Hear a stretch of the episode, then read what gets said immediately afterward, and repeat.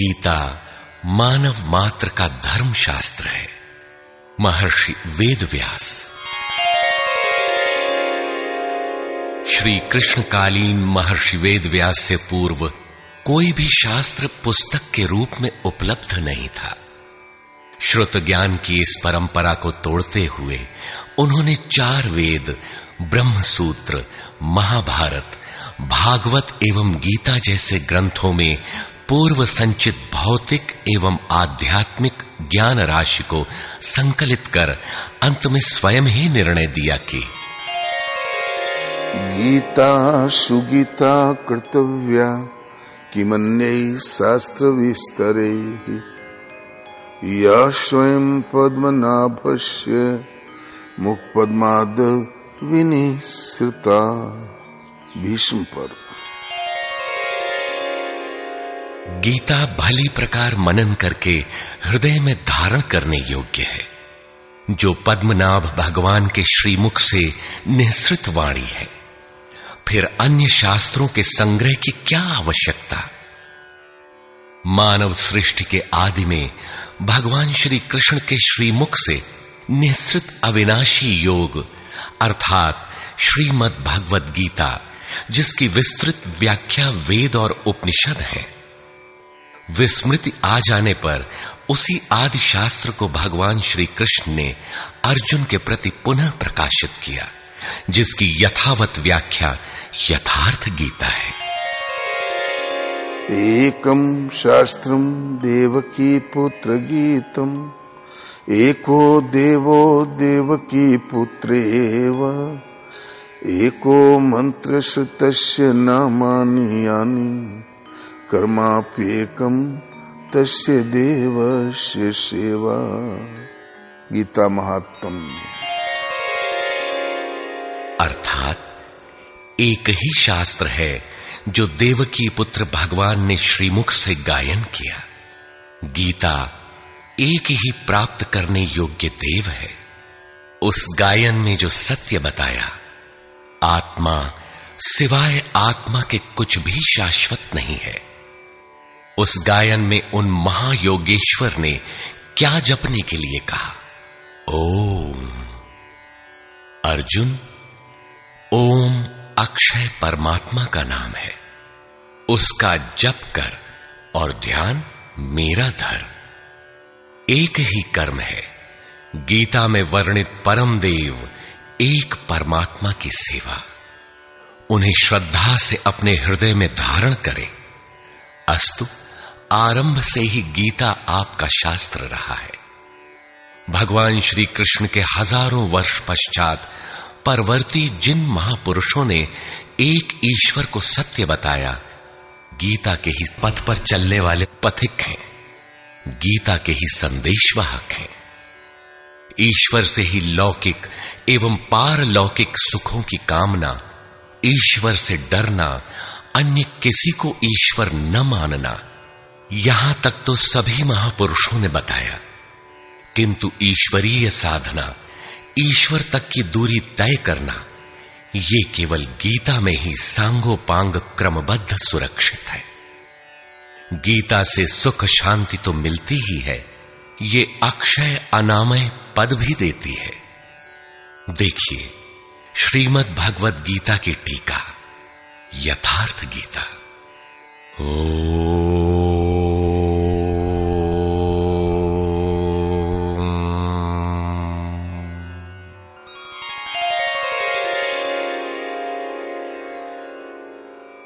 धर्म सिद्धांत एक।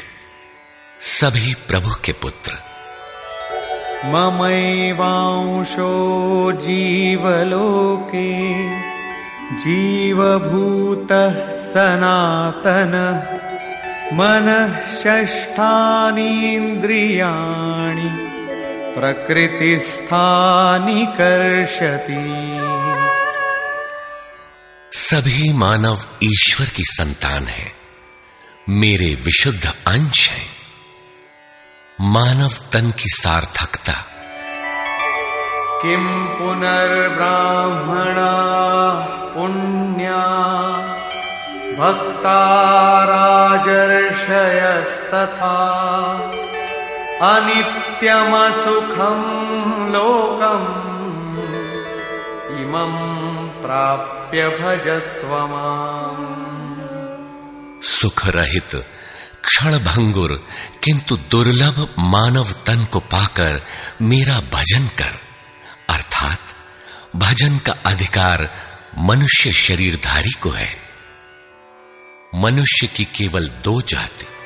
द्वौ सर्गौ लोकेऽस्मिन् दैव आसुर एव दैवो विस्तरशः प्रोक्त। आसुरं पार्थ मे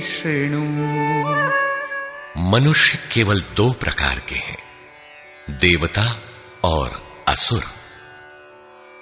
जिसके हृदय में दैवी संपत्ति कार्य करती है, वो देवता है, तथा जिसके हृदय में आसुरी संपत्ति कार्य करती है, वो असुर है। तीसरी कोई अन्य जाति सृष्टि में नहीं है। हर कामना ईश्वर से सुलभ।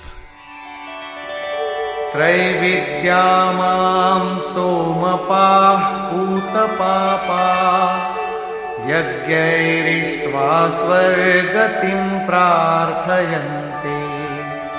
ते पुण्यमासाद्य सुरेन्द्रलोकम्।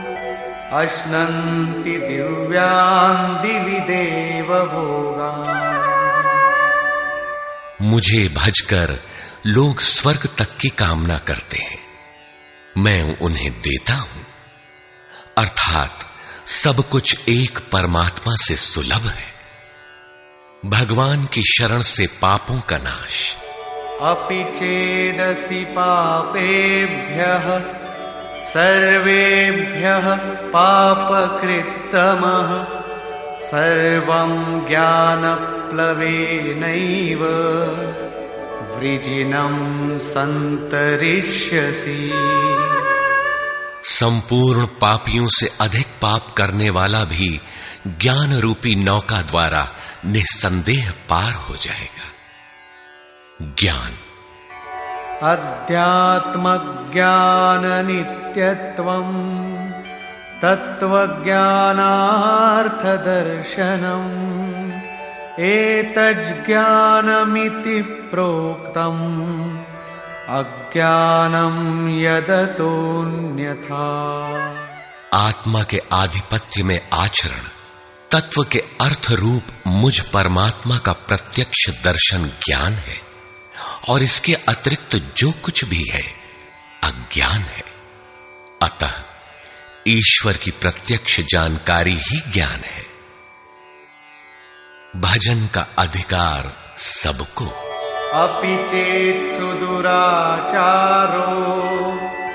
भजते मामनन्यभाक्, साधुरेव समन्तव्यः। सम्यग्व्यवसितो हि सः। क्षिप्रम् भवति धर्मात्मा। शश्वच्छान्तिम् निगच्छति। कौन्तेय प्रतिजानीहि न मे भक्तः प्रणश्यति अत्यंत दुराचारी भी मेरा भजन करके शीघ्र ही धर्मात्मा हो जाता है, एवं सदा रहने वाली शाश्वत शांति को प्राप्त कर लेता है। अतः धर्मात्मा वो है जो एक परमात्मा के प्रति समर्पित है और भजन करने का अधिकार दुराचारी तक को है। भगवत पथ में बीज का नाश नहीं। नेहाभिक्रमनाशोऽस्ति प्रत्यवायो न विद्यते। स्वल्पमप्यस्य धर्मस्य त्रायते महतो भया धर्म अर्थात आत्मदर्शन की क्रिया का स्वल्प आचरण भी जन्म मरण के महान भय से उद्धार करने वाला होता है। धर्म अपरिवर्तनशील है। ईश्वर का निवास। ईश्वरः सर्वभूतानां हृद्देशेऽर्जुन तिष्ठति। भ्रामयन् सर्वभूतानि यन्त्रारूढानि मायया। ईश्वर सभी भूत प्राणियों के हृदय में रहता है तो शरण किसकी जाए? तमेव शरणं गच्छ सर्वभावेन भारत। तत्प्रसादात् परां शान्तिम् स्थानं प्राप्स्यसि शाश्वतम्। संपूर्ण भाव से उस हृदयस्थ एक परमात्मा की शरण में जाओ, जिसकी कृपा से तू परम शांति, शाश्वत परम धाम को प्राप्त होगा। यज्ञ सर्वाणीन्द्रियकर्माणि प्राणकर्माणि चापरे आत्मसंयमयोगाग्नौ जुह्वति ज्ञानदीपिते। संपूर्ण इंद्रियों के व्यापार को मन की चेष्टाओं को ज्ञान से प्रकाशित हुई आत्मा में संयम रूपी योगाग्नि में हवन करते हैं। अपाने जुह्वति प्राणम प्राणे पानं तथा परे, प्राणापानगतिरुद्ध्वा, प्राणायामपरायणा। बहुत से योगी श्वास को प्रश्वास में हवन करते हैं और बहुत से प्रश्वास को श्वास में। इससे उन्नत अवस्था होने पर अन्य श्वास प्रश्वास की गति रोककर प्राणायाम परायण हो जाते हैं। इस प्रकार योग साधना की विधि विशेष का नाम यज्ञ है। उस यज्ञ को कार्य रूप देना कर्म है। कर्म। एवं बहुविधा यज्ञा वितता ब्रह्मणो मुखे।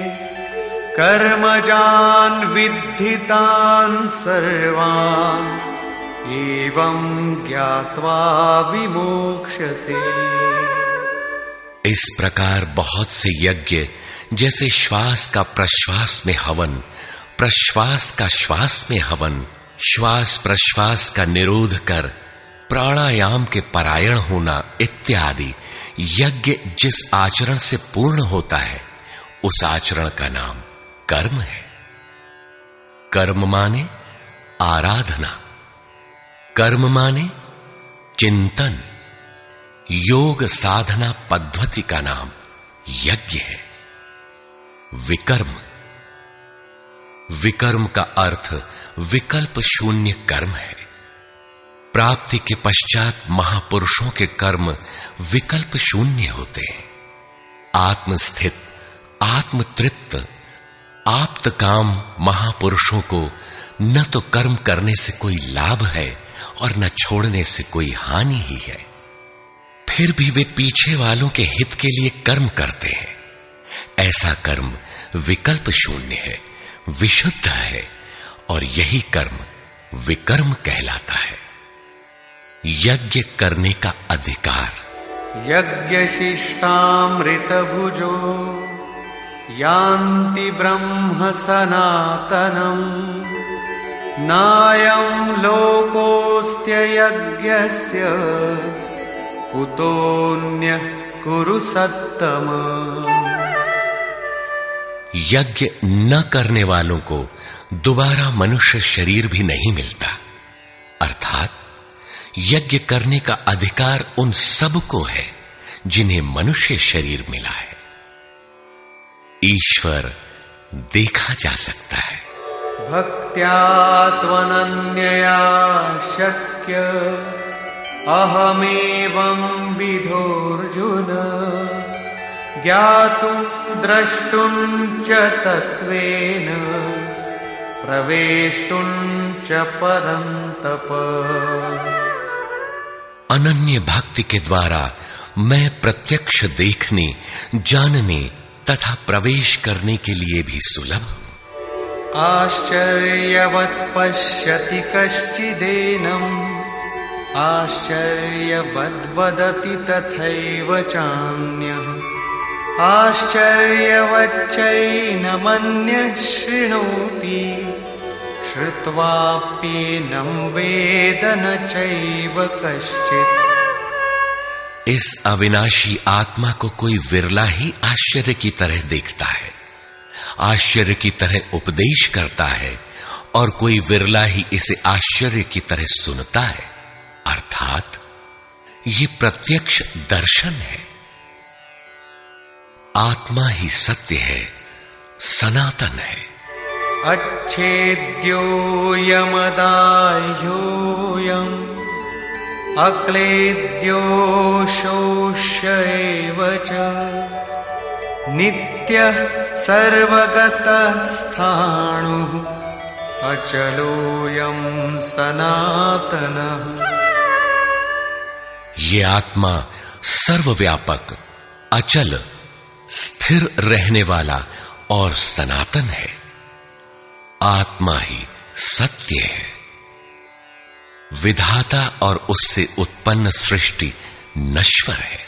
आब्रह्मभुवनाल्लोकाः पुनरावर्तिनोऽर्जुन, मामुपेत्य तु कौन्तेय। पुनर्जन्म न विद्यते। ब्रह्मा और उससे निर्मित सृष्टि, देवता और दानव दुखों की खानी क्षण भंगुर और नश्वर है। किंतु मेरा भक्त कभी नष्ट नहीं होता। भजन एक परमात्मा का करना चाहिए। देव पूजा। कामैस्तैस्तैर्हितज्ञानाः प्रपद्यन्तेऽन्यदेवताः तन्तन्नियममास्थाय प्रकृत्या नियताः स्वया। कामनाओं से जिनकी बुद्धि आक्रांत है ऐसे मूल बुद्धि ही परमात्मा के अतिरिक्त अन्य देवताओं की पूजा करते हैं। ये प्यन्य देवता भक्ता, यजन्ते श्रद्धयान्विताः, तेऽपि मामेव कौन्तेय, यजन्त्यविधिपूर्वकम्। देवताओं को पूजने वाला मेरी ही पूजा करता है। किंतु वह पूजन अविधि पूर्वक है, इसलिए नष्ट हो जाता है। यजन्ते सात्विका देवान् यक्षरक्षांसि राजसाः प्रेतान् भूतगणांश्चान्ये। यजन्ते तामसा जनाः। अर्जुन शास्त्र विधि को त्याग कर भजने वाले सात्विक श्रद्धा वाले देवताओं को राजस पुरुष यक्ष राक्षसों को और तामस पुरुष भूत प्रेतों को पूजते हैं। किंतु कर्षयन्तः शरीरस्थम्। भूतग्राममचेतसः। माँ चैवान्तः शरीरस्थम् तान् विद्यासुरनिश्चयान्। वे शरीर रूप से स्थित भूत समुदाय और अंतर्यामी रूप में स्थित मुझ परमात्मा को कृष करने वाले हैं। उनको तू असुर जान, अर्थात देवताओं को पूजने वाले भी आसुरी वृत्ति के अंतर्गत हैं। अधम। तान तानहं द्विषतः क्रूरान् संसारेषु नराधमान् क्षिपाम्यजस्रमशुभान् आसुरीष्वेव योनिषु। जो यज्ञ की नियत विधि छोड़ कल्पित विधियों से यजन करते हैं, वे ही क्रूर कर्मी, पापाचारी तथा मनुष्यों में अधम है। अन्य कोई अधम नहीं है। नियत विधि क्या है? ओमित्येकाक्षरम् ब्रह्म, व्याहरन् मामनुस्मरन्। प्रयाति त्यजन् देहम् स याति परमां ओम, जो अक्षय ब्रह्म का परिचायक है, उसका जप तथा मुझ एक परमात्मा का स्मरण तत्वदर्शी महापुरुष के संरक्षण में ध्यान। शास्त्र। इति गुह्यतमं शास्त्रम् इदमुक्तं मया नघ। एतद्बुद्ध्वा बुद्धिमान् स्यात्, कृतकृत्यश्च भारत। इस प्रकार यह अति गोपनीय शास्त्र मेरे द्वारा कहा गया। इसे तत्व से जानकर मनुष्य पूर्ण ज्ञाता तथा कृतार्थ हो जाता है। अतः योगेश्वर श्री कृष्ण की यह वाणी स्वयं में पूर्ण शास्त्र है। तस्माच्छास्त्रम् प्रमाणन्ते कार्याकार्यव्यवस्थितौ ज्ञात्वा शास्त्रविधानोक्तम्। कर्म कर तुम्ही हार हसी। कर्तव्य और अकर्तव्य के निर्धारण में शास्त्र ही प्रमाण है। अतः गीता में निर्धारित विधि से आचरण करें। धर्म। सर्वधर्मान् परित्यज्य मामेकं शरणं व्रज। अहं त्वा सर्वपापेभ्यो मोक्षयिष्यामि मा शुचः। धार्मिक उथल पुथल को छोड़ एकमात्र मेरी शरण हो जा। अर्थात एक भगवान के प्रति पूर्ण समर्पण ही धर्म का मूल है। उस प्रभु को पाने की नियत विधि का आचरण ही धर्माचरण है और जो उसे करता है, वो अत्यंत पापी भी शीघ्र धर्मात्मा हो जाता है। धर्म प्राप्त कहाँ से करें? ब्रह्मणो हि प्रतिष्ठाहम्, अमृतस्याव्ययस्य च, शाश्वतस्य च धर्मस्य। सुखस्यैकान्तिकस्य उस अविनाशी ब्रह्म का, अमृत का, शाश्वत धर्म का और अखंड एक रस आनंद का मैं ही आश्रय हूँ। अर्थात परमात्म स्थित सदगुरु ही इन सब का आश्रय है। नोट विश्व के सारे धर्मों की सत्य धारा एक ईश्वर गीता का ही प्रसारण है। ओ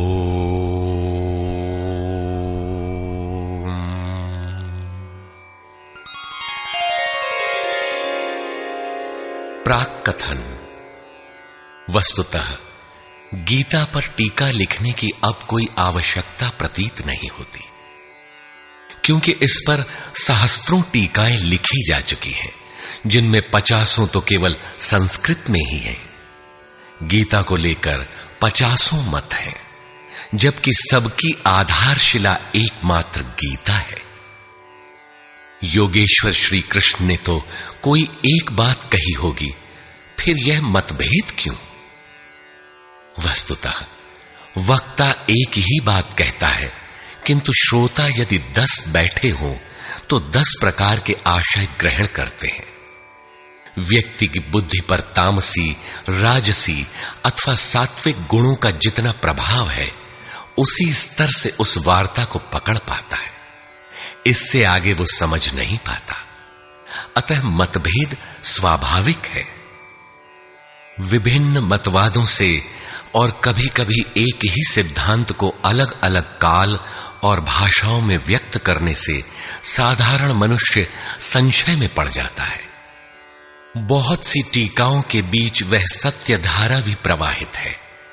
किंतु शुद्ध अर्थ वाली एक टीका हज़ारों टीकाओं के बीच रख दी जाए तो उनमें यह पहचानना कठिन हो जाता है कि यथार्थ कौन है।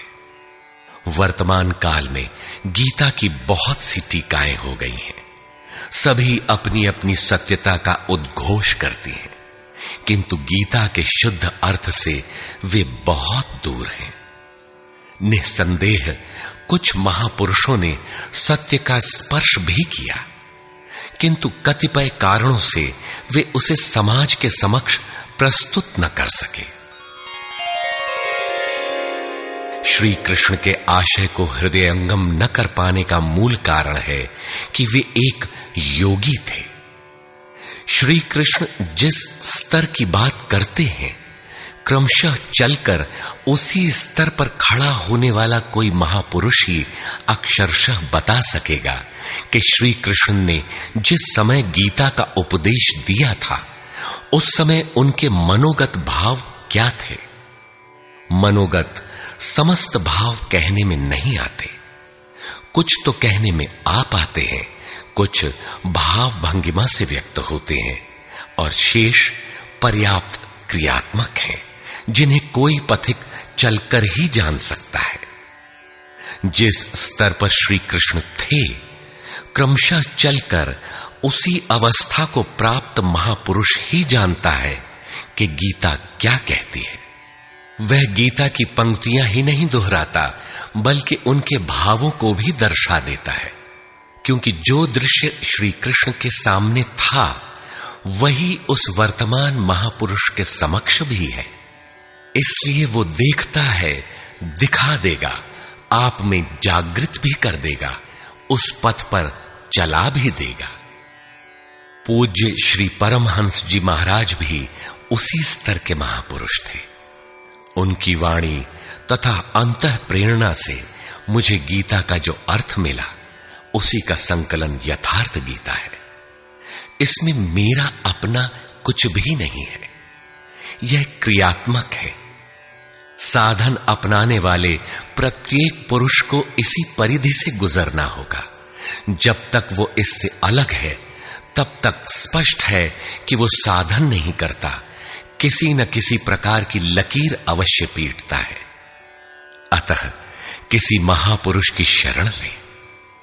श्री कृष्ण ने किसी अन्य सत्य को नहीं बताया, बल्कि कहा, ऋषिभिर बहुधा गीतम। ऋषियों ने अनेकों बार जिसका गायन किया है, वही कहने जा रहा हूँ। उन्होंने यह नहीं कहा कि उस ज्ञान को केवल मैं ही जानता हूँ। या मैं ही बताऊँगा, बल्कि कहा, किसी तत्वदर्शी के पास जाओ, निष्कपट भाव से सेवा करके उस ज्ञान को प्राप्त करो। श्री कृष्ण ने महापुरुषों द्वारा शोधित सत्य को ही उद्घाटित किया है। गीता सुबोध संस्कृत में है। यदि अन्वयार्थ ही लें तो गीता का अधिकांश आप स्वयं हृदयंगम कर सकेंगे। किंतु आप ज्यो का त्यों अर्थ नहीं लेते। उदाहरण के लिए श्री कृष्ण ने स्पष्ट कहा कि यज्ञ की प्रक्रिया ही कर्म है। फिर भी आप कहते हैं कि खेती करना कर्म है। यज्ञ को स्पष्ट करते हुए उन्होंने बताया कि यज्ञ में बहुत से योगी जन प्राण में अपान को हवन करते हैं। बहुत से अपान में प्राण को हवन करते हैं। बहुत से योगी प्राण, अपान दोनों को रोककर प्राणायाम परायण हो जाते हैं। बहुत से योगी इंद्रियों की संपूर्ण प्रवृत्तियों को संयमाग्नि में हवन करते हैं। इस प्रकार श्वास प्रश्वास का चिंतन यज्ञ है। मन सहित इंद्रियों का संयम यज्ञ है।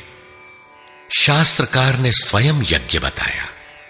फिर भी आप कहते हैं कि विष्णु के निमित्त स्वाहा बोलना, अग्नि में जौ, तिल, घी का हवन करना यज्ञ है। उन योगेश्वर ने ऐसा एक शब्द भी नहीं कहा। क्या कारण है कि आप समझ नहीं पाते? बाल की खाल निकालकर रटने पर भी क्यों वाक्य विन्यास ही आपके हाथ लगता है?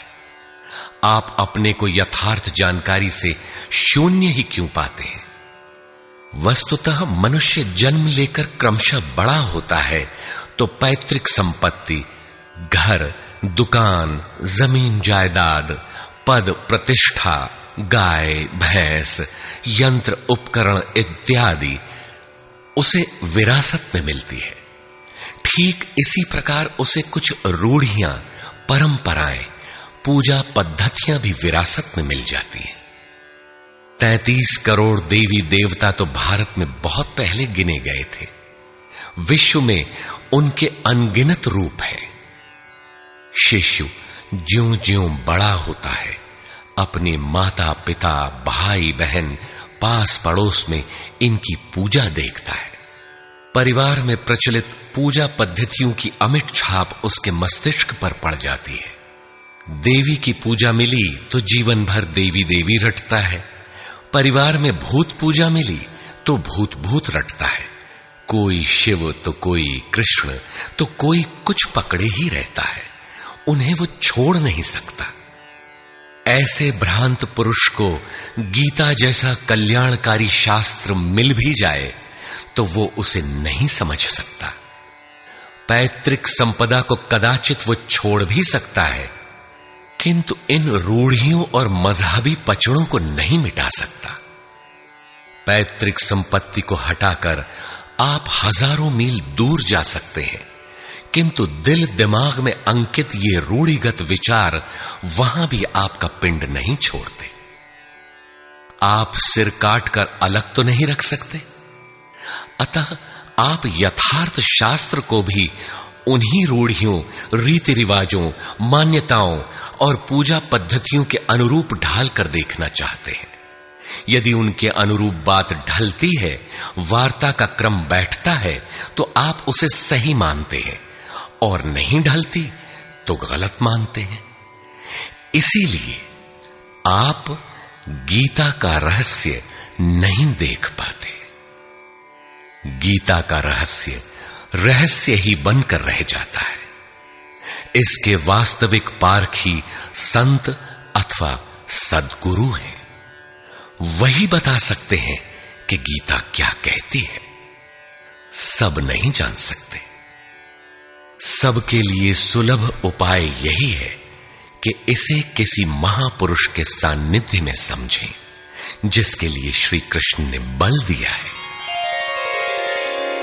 गीता किसी विशिष्ट व्यक्ति, जाति, वर्ग, पंथ देश काल या किसी रूढ़िग्रस्त संप्रदाय का ग्रंथ नहीं है, बल्कि यह सार्वलौकिक, सार्वकालिक धर्म ग्रंथ है।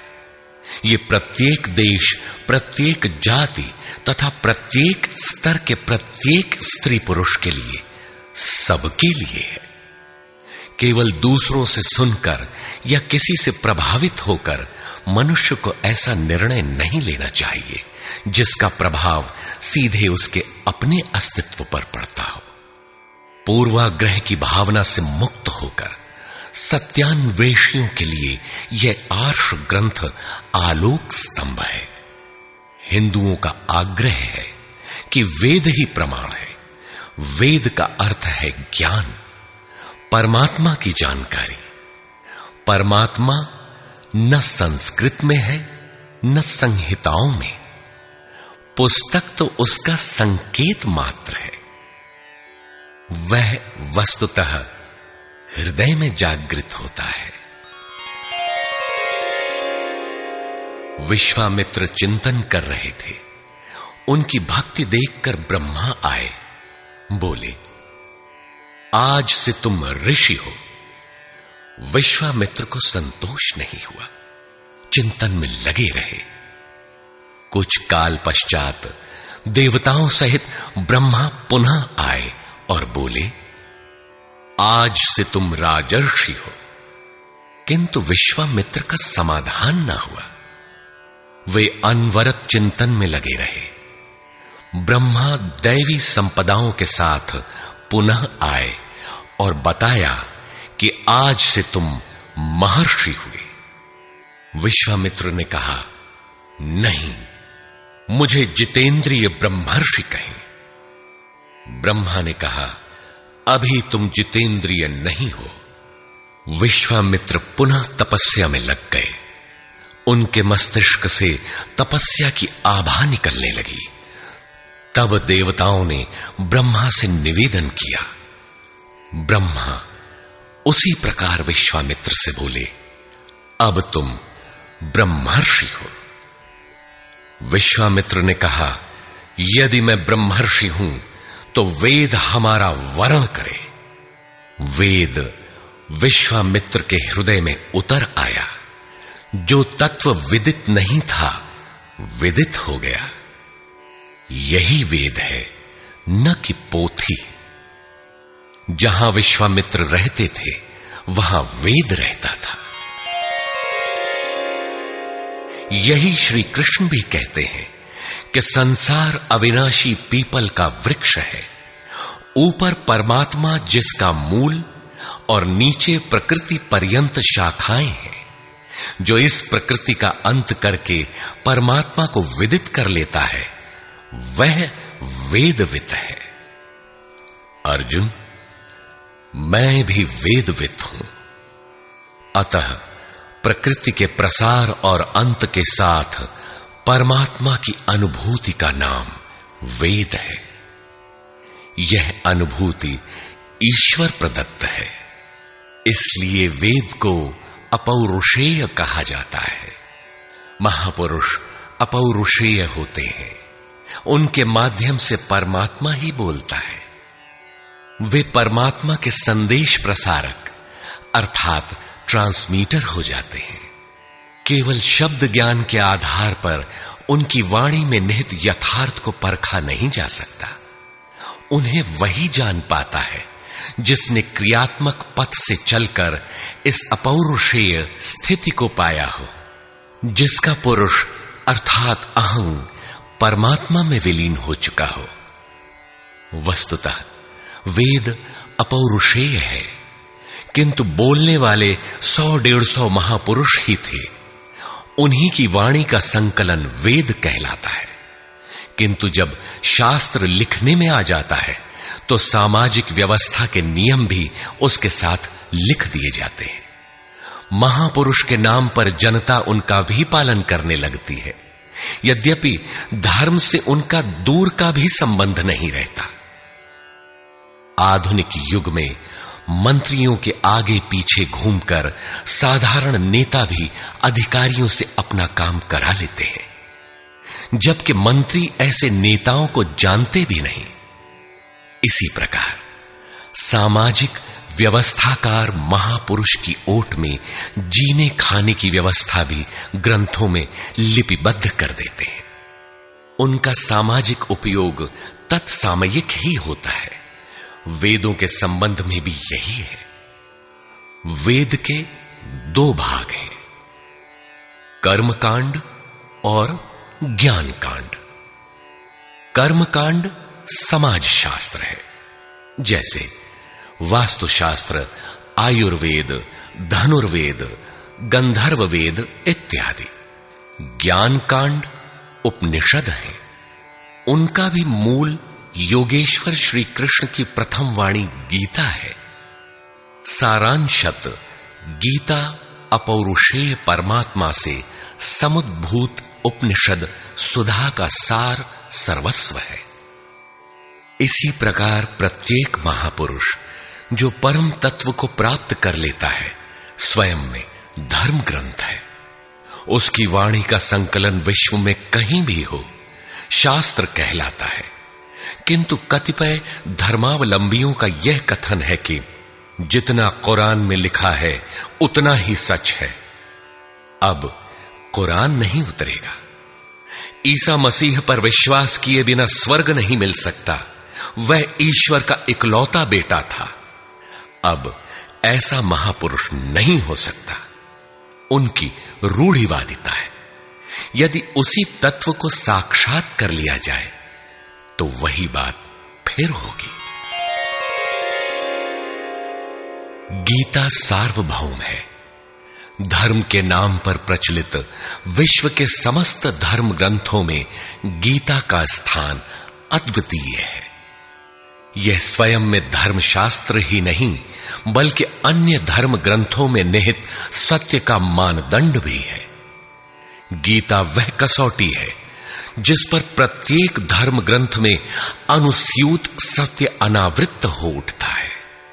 परस्पर विरोधी कथनों का समाधान निकल आता है। प्रत्येक धर्म ग्रंथ में संसार में जीने खाने की कला और कर्म कांडों का बाहुल्य है। जीवन को आकर्षक बनाने के लिए, उन्हें करने तथा न करने के रोचक, भयानक वर्णनों से धर्म ग्रंथ भरे पड़े हैं। कर्म कांडों की इसी परंपरा को जनता धर्म समझने लगती है।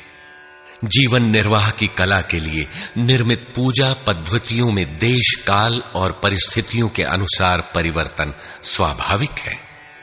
धर्म के नाम पर समाज में कलह का यही एकमात्र कारण है। गीता इन क्षणिक व्यवस्थाओं से ऊपर उठकर आत्मिक पूर्णता में प्रतिष्ठित करने का क्रियात्मक अनुशीलन है, जिसका एक भी श्लोक भौतिक जीवन यापन के लिए नहीं है।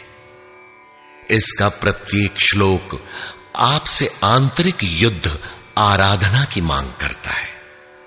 तथा कथित धर्म ग्रंथों की भांति यह आपको स्वर्ग या नरक के द्वंद्व में फंसाकर नहीं छोड़ता। बल्कि उस अमरत्व की उपलब्धि कराता है, जिसके पीछे जन्म मृत्यु का बंधन नहीं रह जाता। प्रत्येक महापुरुष की अपनी शैली और कुछ अपने विशिष्ट शब्द होते हैं। योगेश्वर श्री कृष्ण ने भी गीता में कर्म, यज्ञ, वर्ण वर्ण संकर युद्ध, क्षेत्र, ज्ञान इत्यादि शब्दों पर बार बार बल दिया है। इन शब्दों का अपना आशय है और पुनरावृत्ति में भी इनका अपना सौंदर्य है। हिंदी रूपांतरण में इन शब्दों को उसी आशय में लिया गया है तथा आवश्यक स्थलों की व्याख्या भी की गई है। गीता के आकर्षण निम्नलिखित प्रश्न हैं। जिनका आशय आधुनिक समाज खो चुका है, वे इस प्रकार हैं जिन्हें यथार्थ गीता में आप पाएँगे। श्री कृष्ण एक योगेश्वर थे। सत्य, आत्मा ही सत्य है। सनातन, आत्मा सनातन है, परमात्मा सनातन है। सनातन धर्म। परमात्मा से मिलाने वाली क्रिया है। युद्ध, दैवी एवं आसुरी संपदाओं का संघर्ष युद्ध है। ये अंतकरण की दो प्रवृत्तियाँ हैं। इन दोनों का मिटना परिणाम है। युद्ध स्थान, यह मानव शरीर और मन सहित इंद्रियों का समूह युद्ध स्थल है। ज्ञान। परमात्मा की प्रत्यक्ष जानकारी ज्ञान है। योग। संसार के संयोग वियोग से रहित अव्यक्त ब्रह्म के मिलन का नाम योग है। ज्ञान योग। आराधना ही कर्म है। अपने पर निर्भर होकर कर्म में प्रवृत्त होना ज्ञान योग है। निष्काम कर्म योग इष्ट पर निर्भर होकर समर्पण के साथ कर्म में प्रवृत्त होना निष्काम कर्म योग है। श्री कृष्ण ने किस सत्य को बताया? श्री कृष्ण ने उसी सत्य को बताया, जिसको तत्वदर्शियों ने पहले देख लिया था और आगे भी देखेंगे। यज्ञ। साधना की विधि विशेष का नाम यज्ञ है। कर्म, यज्ञ को कार्य रूप देना ही कर्म है। वर्ण, आराधना की एक ही विधि, जिसका नाम कर्म है। जिसको चार श्रेणियों में बांटा है, वही चार वर्ण है। ये एक ही साधक का ऊँचा नीचा स्तर है, न कि जाति। वर्ण संकर परमात्म पथ से च्युत होना, साधन में भ्रम उत्पन्न हो जाना वर्ण संकर है। मनुष्य की श्रेणी, अंतकरण के स्वभाव के अनुसार मनुष्य दो प्रकार का होता है। एक देवताओं जैसा, दूसरा असुरों जैसा। यही मनुष्य की दो जातियाँ हैं। जो स्वभाव द्वारा निर्धारित हैं और यह स्वभाव घटता बढ़ता रहता है। देवता, हृदय देश में परम देव परमात्मा का देवत्व अर्जित कराने वाले गुणों का समूह है। वाह देवताओं की पूजा कामनाओं से जिनकी बुद्धि आक्रांत है, ऐसे अविवेकी और मूढ़ बुद्धि की देन है। वे मेरे ही पुजारी हैं किंतु अविधि पूर्वक है। अवतार व्यक्ति के हृदय में होता है, बाहर नहीं। विराट दर्शन योगी के हृदय में ईश्वर के द्वारा दी गई अनुभूति है। भगवान साधक में दृष्टि बनकर खड़े हों, तभी दिखाई पड़ते हैं। पूजनीय देव इष्ट। एकमात्र परात्पर ब्रह्म ही पूजनीय देव है। उसे खोजने का स्थान हृदय देश है। उसकी प्राप्ति का स्रोत उसी अव्यक्त स्वरूप में स्थित प्राप्ति वाले महापुरुष के द्वारा है। अब इनमें से योगेश्वर श्री कृष्ण का स्वरूप समझने के लिए अध्याय तीन तक आपको पढ़ना होगा। और अध्याय तेरह तक आप स्पष्ट समझने लगेंगे कि श्री कृष्ण योगी थे। अध्याय दो से ही सत्य निखर जाएगा। सनातन और सत्य एक दूसरे के पूरक हैं। ये अध्याय दो से ही स्पष्ट होगा, वैसे पूर्ति पर्यंत चलेगा। युद्ध अध्याय चार तक स्पष्ट होने लगेगा। ग्यारह तक संशय निर्मूल हो जाएगा। वैसे अध्याय सोलह तक देखना चाहिए। युद्ध स्थल के लिए अध्याय तेरह बार बार देखें। ज्ञान अध्याय चार से स्पष्ट होगा, तथा अध्याय तेरह में भली प्रकार समझ में आएगा कि प्रत्यक्ष दर्शन का नाम ज्ञान है। योग अध्याय छह तक आप समझ सकेंगे। वैसे पूर्ति पर्यंत योग के विभिन्न अंशों की परिभाषा है। ज्ञान योग अध्याय तीन से छह तक स्पष्ट हो जाएगा। आगे देखने की कोई विशेष आवश्यकता नहीं है। निष्काम कर्म योग अध्याय दो से आरंभ होकर पूर्ति पर्यंत है। यज्ञ आप अध्याय तीन से चार तक पढ़ें, स्पष्ट हो जाएगा। कर्म का नाम अध्याय दो बटा उनतालीस में प्रथम बार लिया गया है। इसी श्लोक से अध्याय चार तक पढ़ लें तो स्पष्ट हो जाएगा कि कर्म का अर्थ आराधना, भजन क्यों है। अध्याय सोलह और सत्रह यह विचार स्थिर कर देता है कि यही सत्य है। वर्ण संकर अध्याय तीन में और अवतार अध्याय चार में स्पष्ट हो जाएगा। वर्ण व्यवस्था के लिए अध्याय अठारह देखना होगा। वैसे संकेत अध्याय तीन और चार में भी है। मनुष्य की देवासुर जातियों के लिए अध्याय सोलह द्रष्टव्य है। विराट दर्शन अध्याय दस से ग्यारह तक स्पष्ट हो गया है।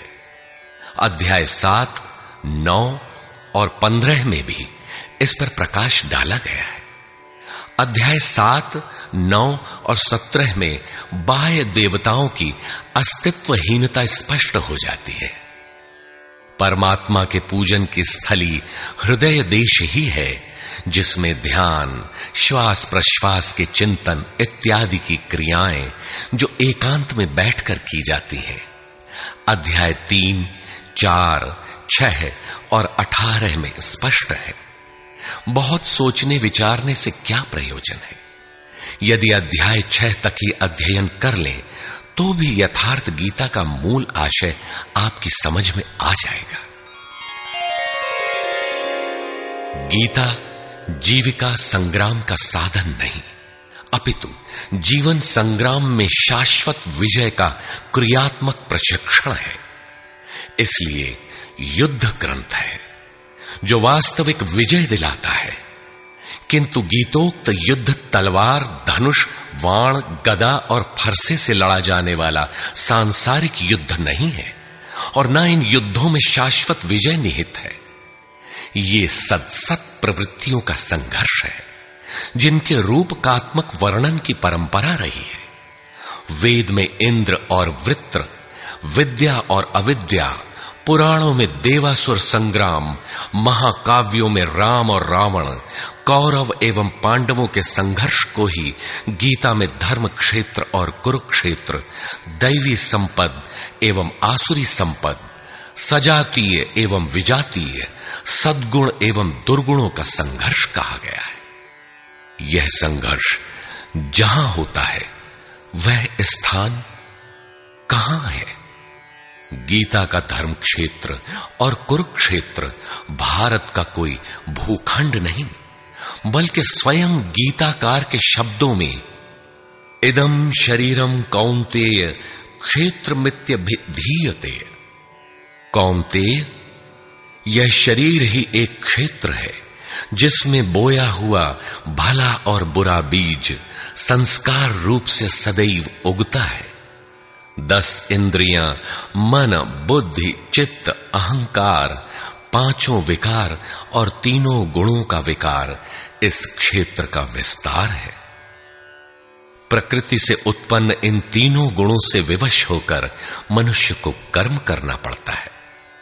वह क्षण मात्र भी कर्म किए बिना नहीं रह सकता। पुनरपि जननम, पुनरपि मरणम, पुनरपि जननी जठरे शयनम। जन्म जन्मांतरों से करते ही तो बीत रहा है। यही कुरुक्षेत्र है। सदगुरु के माध्यम से साधना के सही दौर में पढ़कर साधक जब परम धर्म परमात्मा की ओर अग्रसर होता है, तब यह क्षेत्र धर्म क्षेत्र बन जाता है।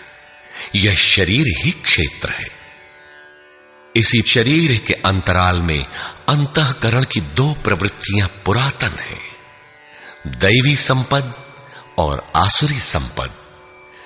दैवी संपद में है पुण्य रूपी पांडु और कर्तव्य रूपी कुंती। पुण्य जागृत होने से पहले मनुष्य जो कुछ भी कर्तव्य समझकर करता है, अपनी समझ से वह कर्तव्य ही करता है, किंतु उससे कर्तव्य होता नहीं, क्योंकि पुण्य के बिना कर्तव्य को समझा ही नहीं जा सकता। कुंती ने पांडु से संबंध होने से पूर्व जो कुछ भी अर्जित किया, वह था कर्ण। आजीवन कुंती के पुत्रों से लड़ता रह गया। पांडवों का दुर्धर्ष शत्रु यदि कोई था तो वह था कर्ण। विजातीय कर्म ही कर्ण है, जो बंधनकारी है, जिससे परंपरागत रूढ़ियों का चित्रण होता है। पूजा पद्धतियाँ पिंड नहीं छोड़ती। पुण्य जागृत होने पर धर्म रूपी युधिष्ठिर अनुराग रूपी अर्जुन भाव रूपी भीम नियम रूपी नकुल सत्संग रूपी सहदेव सात्विकता रूपी सात्यकी, काया में सामर्थ्य रूपी काशीराज, कर्तव्य के द्वारा भव पर विजय कुंती भोज इत्यादि इष्टोन्मुखी मानसिक प्रवृत्तियों का उत्कर्ष होता है। जिनकी गणना सात अक्षौहिणी है। अक्ष दृष्टि को कहते हैं। सत्यमयी दृष्टिकोण से जिसका गठन है, वह है दैवी संपद। परम धर्म परमात्मा तक की दूरी तय कराने वाली ये सात सीढ़ियाँ, सात भूमिकाएँ हैं। न कि कोई गणना विशेष। वस्तुतः ये प्रवृत्तियाँ अनंत हैं। दूसरी ओर है कुरुक्षेत्र, जिसमें दस इंद्रियाँ और एक मन, ग्यारह अक्षौहिणी सेना है। मन सहित इंद्रियमयी दृष्टिकोण से जिसका गठन है, वह है आसुरी संपद, जिसमें है अज्ञान रूपी धृतराष्ट्र, जो सत्य को जानते हुए भी अंधा बना रहता है। उसकी सहचारणी है गांधारी। इंद्रिय आधार वाली प्रवृत्ति। इनके साथ हैं मोह रूपी दुर्योधन दुर्बुद्धि रूपी दुशासन, विजातीय कर्म रूपी कर्ण भ्रम रूपी भीष्म, द्वैत के आचरण रूपी द्रोणाचार्य आसक्ति रूपी अश्वत्थामा विकल्प रूपी विकर्ण, अधूरी साधना में कृपा के आचरण रूपी कृपाचार्य और इन सब के बीच जीव रूपी विदुर है, जो रहता है अज्ञान में, किंतु दृष्टि सदैव पांडवों पर है। पुण्य से प्रवाहित प्रवृत्ति पर है, क्योंकि आत्मा परमात्मा का शुद्ध अंश है। इस प्रकार आसुरी संपद भी अनंत है। क्षेत्र एक ही है। यह शरीर, इसमें लड़ने वाली प्रवृत्तियाँ दो हैं। एक प्रकृति में विश्वास दिलाती है, नीच अधम योनियों का कारण बनती है तो दूसरी परम पुरुष परमात्मा में विश्वास और प्रवेश दिलाती है। तत्वदर्शी महापुरुष के संरक्षण में क्रमशः साधन करने पर दैवी संपत्ति का उत्कर्ष और आसुरी संपत्ति का सर्वथा शमन हो जाता है। जब कोई विकार ही नहीं रहा मन का सर्वथा निरोध और निरुद्ध मन का भी विलय हो जाता है तो दैवी संपत्ति की आवश्यकता समाप्त हो जाती है। अर्जुन ने देखा कि कौरव पक्ष के अनंतर पांडव पक्ष के योद्धा भी योगेश्वर में समाहित हो रहे हैं। पूर्ति के साथ दैवी संपत्ति भी विलीन हो जाती है। अंतिम शाश्वत परिणाम निकल आता है। इसके पश्चात महापुरुष यदि कुछ करता है तो केवल अनुयायियों के मार्गदर्शन के लिए ही करता है। लोक संग्रह की इसी भावना से महापुरुषों ने सूक्ष्म मनोभावों का वर्णन उन्हें ठोस स्थूल रूप देकर किया है। गीता छंदोबद्ध है, व्याकरण सम्मत है, किंतु इसके पात्र प्रतीकात्मक है। अमूर्त योग्यताओं के मूर्त रूप मात्र है। गीता के आरंभ में तीस चालीस पात्रों का नाम लिया गया है, जिनमें आधे सजातीय हैं, आधे विजातीय। कुछ पांडव पक्ष के हैं, कुछ कौरव पक्ष के। विश्व रूप दर्शन के समय इनमें से चार छह नाम पुनः आए हैं।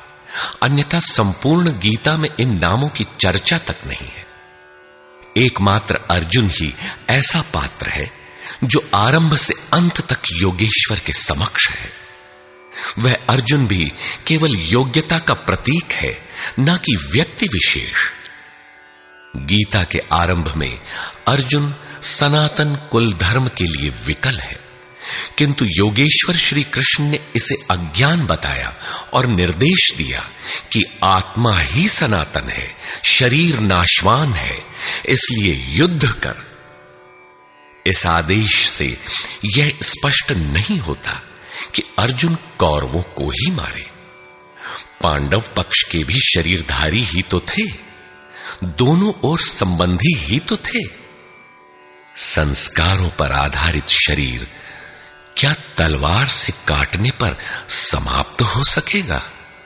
जब शरीर नाशवान है, जिसका अस्तित्व है ही नहीं तो अर्जुन कौन था?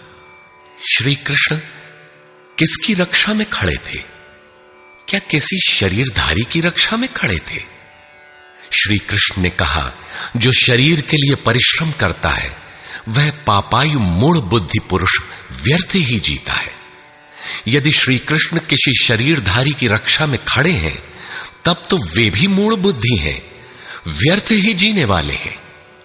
वस्तुतः अनुराग ही अर्जुन है। अनुरागी के लिए महापुरुष सदैव खड़े हैं। अर्जुन शिष्य था और श्री कृष्ण एक सदगुरु थे। विनयावनत होकर उसने कहा, धर्म के मार्ग में मोहित चित्त मैं आपसे पूछता हूँ, जो श्रेय, अर्थात परम कल्याणकारी हो, वह उपदेश मेरे प्रति कहिए। अर्जुन श्रेय चाहता था। प्रेय, अर्थात भौतिक पदार्थ नहीं। केवल कहिए ही नहीं, साधिए, संभालिए। मैं आपका शिष्य हूँ, आपकी शरण में हूँ। इसी प्रकार गीता में स्थान स्थान पर स्पष्ट है कि अर्जुन आर्त अधिकारी है और योगेश्वर श्री कृष्ण एक सदगुरु हैं। वे सदगुरु अनुरागी के साथ सदैव रहते हैं, उनका मार्गदर्शन करते हैं। जब भावुकतावश कोई व्यक्ति पूज्य महाराज जी के पास रहने का आग्रह करने लगता है, तब वे कहा करते थे जाओ, शरीर से कहीं रहो, मन से मेरे पास आते रहो। प्रातः सायं राम शिव ओम, किसी एक दो ढाई अक्षर के नाम का जाप करो और मेरे स्वरूप का हृदय में ध्यान धरो। एक मिनट भी स्वरूप पकड़ लोगे तो जिसका नाम भजन है, वो मैं तुम्हें दूँगा। इससे अधिक पकड़ने लगोगे तो हृदय से रथी बनकर सदैव तुम्हारे साथ रहूँगा। जब सूरत पकड़ में आ जाती है तो इसके बाद महापुरुष इतना ही पास में रहते हैं, जितना हाथ, पाँव, नाक, कान इत्यादि आपके पास है। आप हज़ारों किलोमीटर दूर क्यों ना हो? वह सदैव समीप है। मन में विचारों के उठने से भी पहले वे मार्गदर्शन करने लग जाते हैं। अनुरागी के हृदय में वह महापुरुष सदैव आत्मा से अभिन्न होकर जागृत रहते हैं। अर्जुन अनुराग का प्रतीक है। गीता के ग्यारहवें अध्याय में योगेश्वर श्री कृष्ण का ऐश्वर्य देखने पर अर्जुन अपनी क्षुद्र त्रुटियों के लिए क्षमा याचना करने लगा। श्री कृष्ण ने क्षमा किया और याचना के अनुरूप सौम्य स्वरूप में आकर कहा अर्जुन, मेरे स्वरूप को न पहले किसी ने देखा है और न भविष्य में कोई देख सकेगा। तब तो गीता हम लोगों के लिए व्यर्थ है, क्योंकि उस दर्शन की योग्यताएँ अर्जुन तक सीमित रह गईं। जबकि उसी समय संजय देख रहा था, पहले भी उन्होंने कहा बहुत से योगी जन ज्ञान रूपी तप से पवित्र होकर मेरे साक्षात स्वरूप को प्राप्त कर चुके हैं। अंततः वे महापुरुष कहना क्या चाहते हैं? वस्तुतः, अनुराग ही अर्जुन है, जो आपके हृदय की भावना विशेष है। अनुराग विहीन पुरुष न कभी पूर्व में देख सका है और न ही अनुराग विहीन पुरुष भविष्य में कभी देख सकेगा। मिले ही न रघुपति बिनु अनुरागा, किए जोग तब ज्ञान बिरागा। अतः अर्जुन एक प्रतीक है। यदि प्रतीक नहीं है तो गीता का पीछा छोड़ दें। गीता आपके लिए नहीं है, क्योंकि उस दर्शन की योग्यता अर्जुन तक ही सीमित रह गई। अध्याय के अंत में योगेश्वर निर्णय देते हैं। अर्जुन अनन्य भक्ति और श्रद्धा द्वारा मैं इस प्रकार प्रत्यक्ष देखने के लिए, अर्थात जैसा तूने देखा, तत्व से स्पष्ट जानने के लिए और प्रवेश करने के लिए भी सुलभ हूँ। अनन्य भक्ति अनुराग का ही दूसरा रूप है, और यही अर्जुन का स्वरूप भी है। अर्जुन पथिक का प्रतीक है। इस प्रकार गीता के पात्र प्रतीकात्मक हैं। यथा स्थान उनका संकेत है। रहे हो कोई ऐतिहासिक श्री कृष्ण और अर्जुन, निश्चय ही हुआ हो कोई विश्व युद्ध किंतु गीता में भौतिक युद्ध का चित्रण कदापि नहीं है। उस ऐतिहासिक युद्ध के मुहाने पर घबराया तो था अर्जुन, न कि सेना। सेना तो लड़ने को तैयार खड़ी थी। क्या गीता का उपदेश देकर श्री कृष्ण ने सव्य साची अर्जुन को सेना की योग्यता का बनाया? वस्तुतः, साधन लिखने में नहीं आता। सब कुछ पढ़ लेने के बाद भी चलना शेष ही रहता है। यही प्रेरणा यथार्थ गीता है।